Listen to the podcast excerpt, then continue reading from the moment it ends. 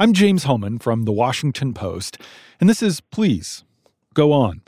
Our guest this week is a Mississippi doctor who wrote an op ed titled, I've Seen Too Much Dying. This is a vaccine plea to my fellow Southerners.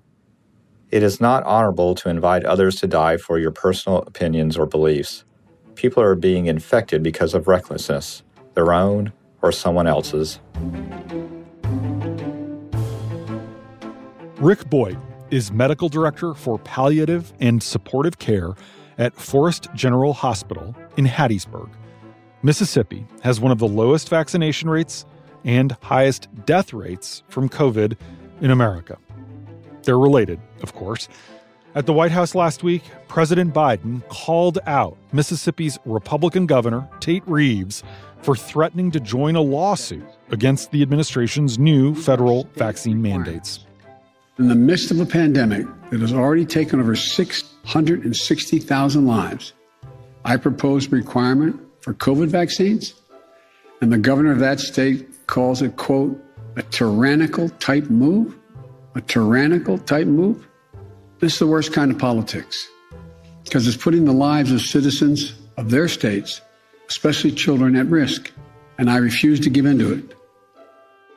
Dr. Boyte knows all too well how people in his community are reacting to the mandates. Here's our conversation.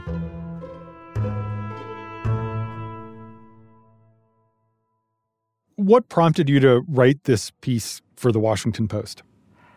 I was increasingly frustrated, I guess, um, and concerned about people's safety. And that includes the people I work with, uh, this hospital staff, the people I uh, was in contact with every day, but also my own loved ones, my own family, the folks that, that I cherish. I was becoming increasingly frustrated that people weren't understanding, it seemed, how valuable getting a vaccine could be in reducing the number of cases. And the cases were soaring. And unlike in the past, we were starting to see multiple members of a family uh, come into the hospital sick, or we were seeing deaths more frequently and much more rapidly.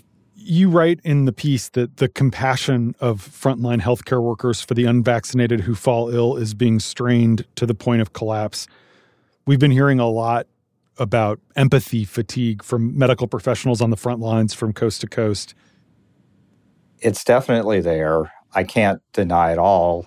Um, obviously, I'm in um, a situation here where compassion is extremely important in my role, in the role of my colleagues on, on the palliative care team. Uh, we have to connect with people, and obviously, having sympathy and empathy for their situations is important in that factor. But I think it's true that there is a, a true possibility out there called compassion fatigue. Typically, people think they run out of compassion, but mostly compassion fatigue is the exhaustion and, and emotional um, depletion that people feel when they're having to exhibit compassion on a frequent basis. And so I do think that's happening. People are becoming somewhat more jaded. They're not optimistic about outcomes. Um, and I do think they are concerned and sometimes even to the point of anger uh, over the situation. I spoke with a nurse in the ICU within the past two to three weeks, and he told me about his his concern about his own toddler at home. He was worried about taking the, the virus home to his family, and especially for those who can't be vaccinated. I think the, the major concern for me is contracting the virus, not knowing it. I am vaccinated maybe not being symptomatic, but transferring it to others, uh, even the even other patients that I'm seeing. Although obviously we take all the precautions. This pandemic's now been going on for 19 months. We're in the third wave. Fortunately, at least in Mississippi, the case numbers and hospital admissions are starting to come down a little bit. So hopefully we're past the peak. How has this wave been different from the other two? the severity of illness is is definitely worse this time around. Death can happen pretty quickly. The age range is much lower uh, than what we have seen in the past. Comorbidities used to be the the biggest thing we looked for uh, in trying to prognosticate. But now uh, we see people without any comorbidities at much younger ages, pregnant women. We have children now uh, having been hospitalized with serious illness. So it's it's spread out much much wider. And even though the cases are going down, uh, someone like me, especially, is going to continue to be impacted by COVID on a regular basis because uh, the deaths will continue to um, to come. Sometimes people don't die until two, three, four weeks into an illness, and so it's it can be rapid, but it can also be a situation where somebody even looks like they may survive, but then suddenly gets sick again, maybe with a, another infection or a secondary infection. So it, it's a very difficult situation. I don't I don't want it all to come across as um, just tired or lacking, I guess, in devotion or dedication to what I do. And in fact, I don't even want to come across as somebody who has taken it on the chin more than, say, the uh, emergency room personnel or the ICU personnel. They're really dealing with this on a very hourly to hourly basis. Uh, it's it's just exhausting for uh, folks, and I I think one of the reasons I wanted to write the opinion piece from the direction I took is that it seemed that just telling people that they could get seriously ill or that their life would be threatened, or just telling them that the resources were being exhausted, just didn't seem to be working at all. At least 212 million Americans have received one or both doses of a COVID vaccine. In Mississippi, 49.5% of the state has received at least one dose now. That's the fourth worst rate in the country. What are the biggest holdups you're hearing from people in the community about why they're not getting the vaccine and how are you responding to those concerns?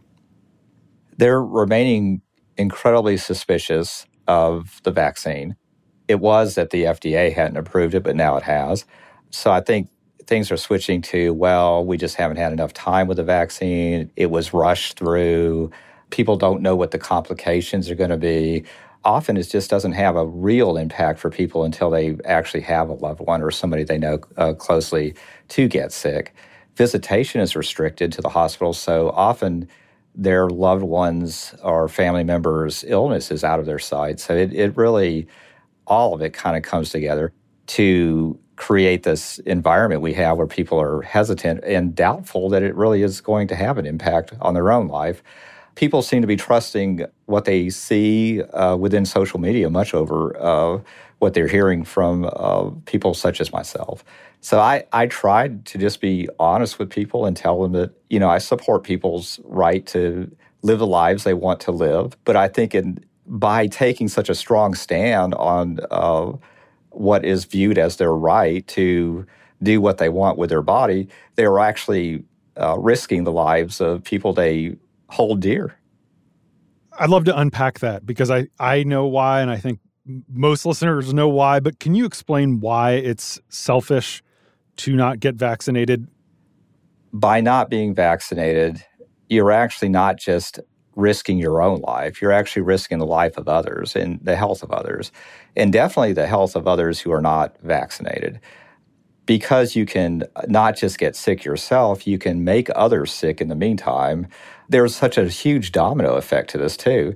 We have had to delay surgeries, we've had to delay elective procedures, we've had to delay admissions, uh, cancer treatment, even for people who are not COVID, but who have to now wait for those resources to be open again. So it, the whole thing is all interconnected. So if we only concentrate on the self, we forget about the community here in the South, we have a strong tradition of helping each other, uh, taking care of our neighbors.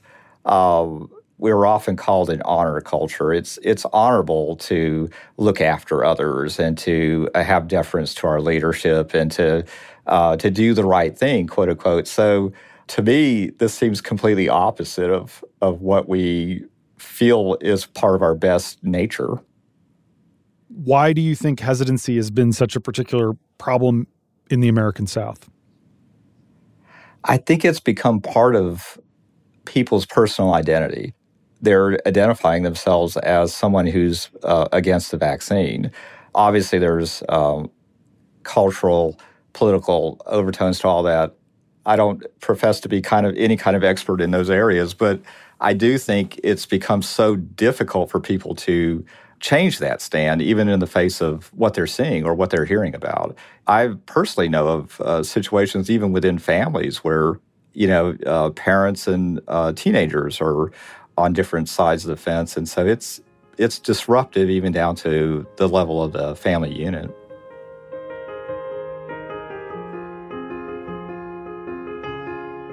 We'll be right back after a short break.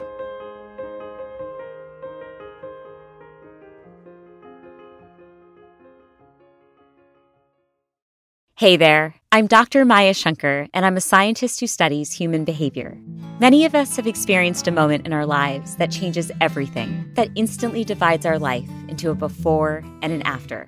On my podcast, A Slight Change of Plans, I talk to people about navigating these moments. Their stories are full of candor and hard won wisdom. And you'll hear from scientists who teach us how we can be more resilient in the face of change. Listen on the iHeartRadio app, Apple Podcasts, or wherever you get your podcasts. CNN's Jake Tapper told Governor Tate Reeves on Sunday that Mississippi is the state with the worst number of coronavirus deaths per capita in the country. And in fact, if Mississippi were its own country, it would be second in the world only to Peru in terms of deaths per capita. Governor Reeves downplayed the death toll and said it's an inadequate benchmark because it's a lagging indicator. We've talked about how cases are going down, but you mentioned the tribalism, the social media, what do you make of the way politicians in your state have been talking about this? Governor Reeves got vaccinated. Is it frustrating to not watch them be sort of more outspoken in making the case for people to get the vaccine, or is that not really their role? No, I think it definitely is a role. I think uh, um, you really try to get me in trouble here, but but I actually do think it's their role. I'm trying not to join the um, culture of hyperbole these days, but much of the political leadership, I guess, has not been in sync at all with medical leadership here. Our own Department of Health, uh, leadership within the medical community has been doing what they can to promote vaccinations, promote testing, promote masking, all these things that we know work. But yes, the people here are getting conflicting messages, and, and it's it's difficult for them to know. I think sometimes who to believe. There is also a suspicion, I guess, that people who are um, really pushing certain situations, especially asking for mandates, uh, there's some suspicion that there must be ulterior motives. But it will benefit us all if we can try to get a better control of this. And even though the numbers are going down now, I very much fear another wave, especially as we get into the winter and other viruses can uh, can become prominent also that that have been hiding in the background, I guess, with COVID. But you know, RSV, influenza. It's I I really don't think we should let our guard down again. Uh, we did have a good beginning of the summer, and I caught up on some rest, but it's it's going to get very busy again. Can you explain why RSV has become problematic? Why that's on your radar? My background is actually pediatrics, and I've never seen a time that I recall where we had such an early onset of serious illness with RSV in children, and we have uh, seen that. We've also started to see adult people uh, become uh, critically ill with RSV it's early, uh, and although it can happen, it's it's surprising to see it this this profoundly so quickly. And I think it's only going to get worse. I think the people are have probably a little less immunity because they weren't as exposed last year, largely because they were um, social distancing and masking. Can you explain what RSV is what, for for those who don't know?